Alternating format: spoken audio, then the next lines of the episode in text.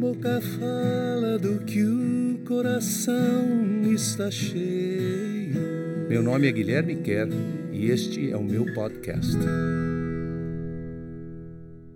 Olá pessoal, meu nome é Guilherme Kerr. Hoje nós estamos iniciando a leitura uh, da carta aos Hebreus. Uh, eu estou fazendo essa leitura a partir de uma tradução e paráfrase que eu mesmo estou tentando fazer de alguns livros do Novo Testamento. O Evangelho de João, o Evangelho de Marcos, essa carta aos Hebreus e outros.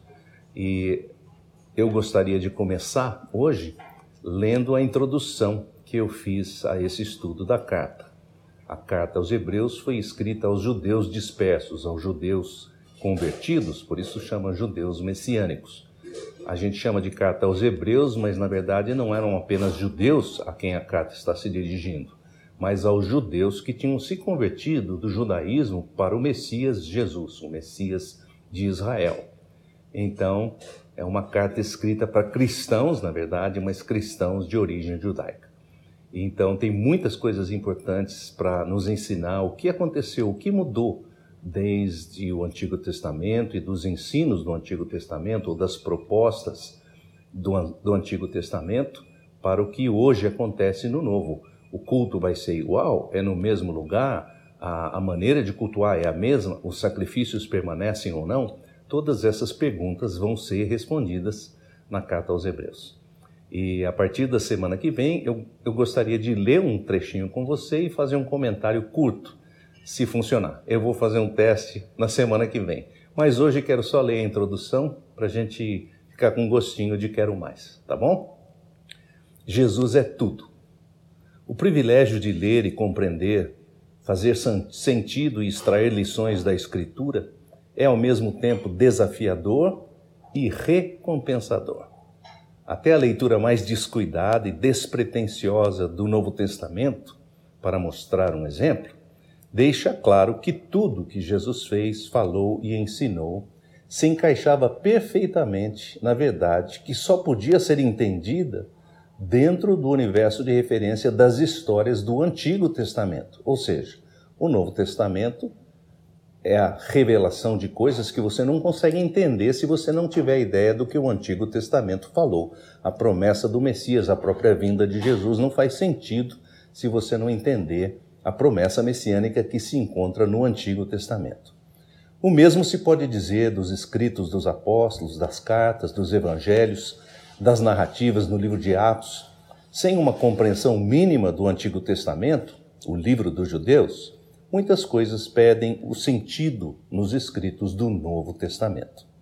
Por outro lado, uma vez que percebemos que Jesus é quem ele diz ser, o Messias de Israel, Salvador do mundo, percebemos que a chave de interpretação de toda a Escritura, Antigo e Novo Testamentos, todos os 66 livros que compõem os dois testamentos é o próprio Cristo. A chave de interpretação é a pessoa de Jesus. Explico. Se o Antigo Testamento aponta para Cristo, se o propósito da lei e dos profetas culmina na revelação do Messias, então ler o Antigo Testamento sem entender que tudo que está relatado ali, em última análise, aponta para o Messias e encontra plenitude do seu significado nele, é no mínimo insuficiente, para não dizer deficiente. Jesus é tudo. Por outro lado, se o Novo Testamento é o cumprimento de tudo a que o Antigo Testamento se refere, como sombra, como símbolo da grande realidade que ainda estava por vir, então, Jesus é também a chave de interpretação do Antigo e do Novo. Do Antigo, porque ele aponta para Jesus. Do Novo, porque ele revela a boa notícia de quem ele é, a que ele veio, o que ele fez, o que ele está fazendo e o que ainda irá fazer. Nesse sentido, a carta aos judeus messiânicos, que muitos de nós conhecemos como a carta aos hebreus, é mais do que especial é, na verdade, uma carta única, poderosa, gritante, forte. E o seu grito é este: Jesus é melhor. Jesus é maior. Jesus é mais lindo. Jesus é tudo. Jesus é maior que os anjos. Jesus é maior que Moisés, é maior do que a lei de Moisés, Jesus é maior e melhor que o sacerdote Arão e todos os levitas, Jesus é maior e melhor do que os sacrifícios todos de novilhos, ovelhas, cordeiros e bezerros que pudéssemos fazer, ainda que um milhão de vezes. Ele é o sacrifício eterno, oferecido uma vez só e para sempre.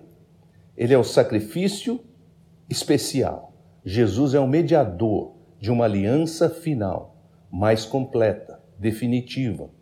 Ele não oferece novas regras para seguirmos sem vontade. Ele dá a nós um coração novo, com desejos novos de andar com o Pai e de amarmos uns aos outros. Ele não reforma o antigo sistema de adoração. Ele rasga a cortina que separava o Santo dos Santos ah, no templo em Jerusalém e nos convida à mais completa intimidade aos segredos do coração de Deus, o Pai. Muita gente acredita que o retorno do Messias significa um retorno do culto a Deus para a geografia do Estado moderno de Israel, incluindo a reconstrução do templo no Monte Sião e o retorno do sistema de sacrifícios animais, como nos tempos de Davi ou Salomão, ou mesmo nos tempos de Jesus. Nenhuma destas coisas, todavia, pode ser nem de longe encontrada no ensino da carta aos judeus messiânicos. O retorno ao sistema sacrificial do Antigo Testamento, por exemplo, seria um retorno ao judaísmo, mas jamais uma volta ao cristianismo, nem a revelação do Messias. O Messias de Israel, conforme o livro de Hebreus, a carta aos judeus messiânicos, não é um reformador de cultos ou um restaurador de religiões, sejam elas quais forem. Ele é o centro do culto, o Senhor da vida, o primogênito dos ressuscitados, a imagem visível do Deus que não se pode ver, sendo o Senhor de toda a terra, Rei do universo, Criador e sustentador do tempo e da eternidade, tudo que aponta para Deus aponta para Cristo, consciente ou inconscientemente, aberta ou veladamente. A carta aos judeus messiânicos nos dá o mapa da jornada nesta direção e nesta compreensão. Fora dessa realidade, o cristianismo é só uma religião, disputando com todas as outras. Dentro desta revelação, Jesus é tudo. E segui-lo apaixonadamente é a única resposta à altura. Apaixone-se por Jesus.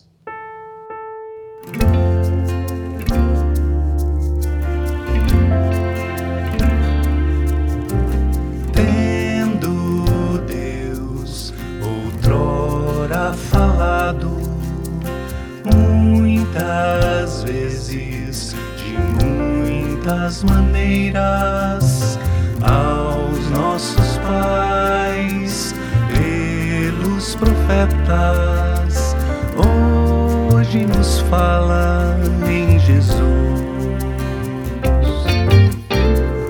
que é o herdeiro de todas as coisas,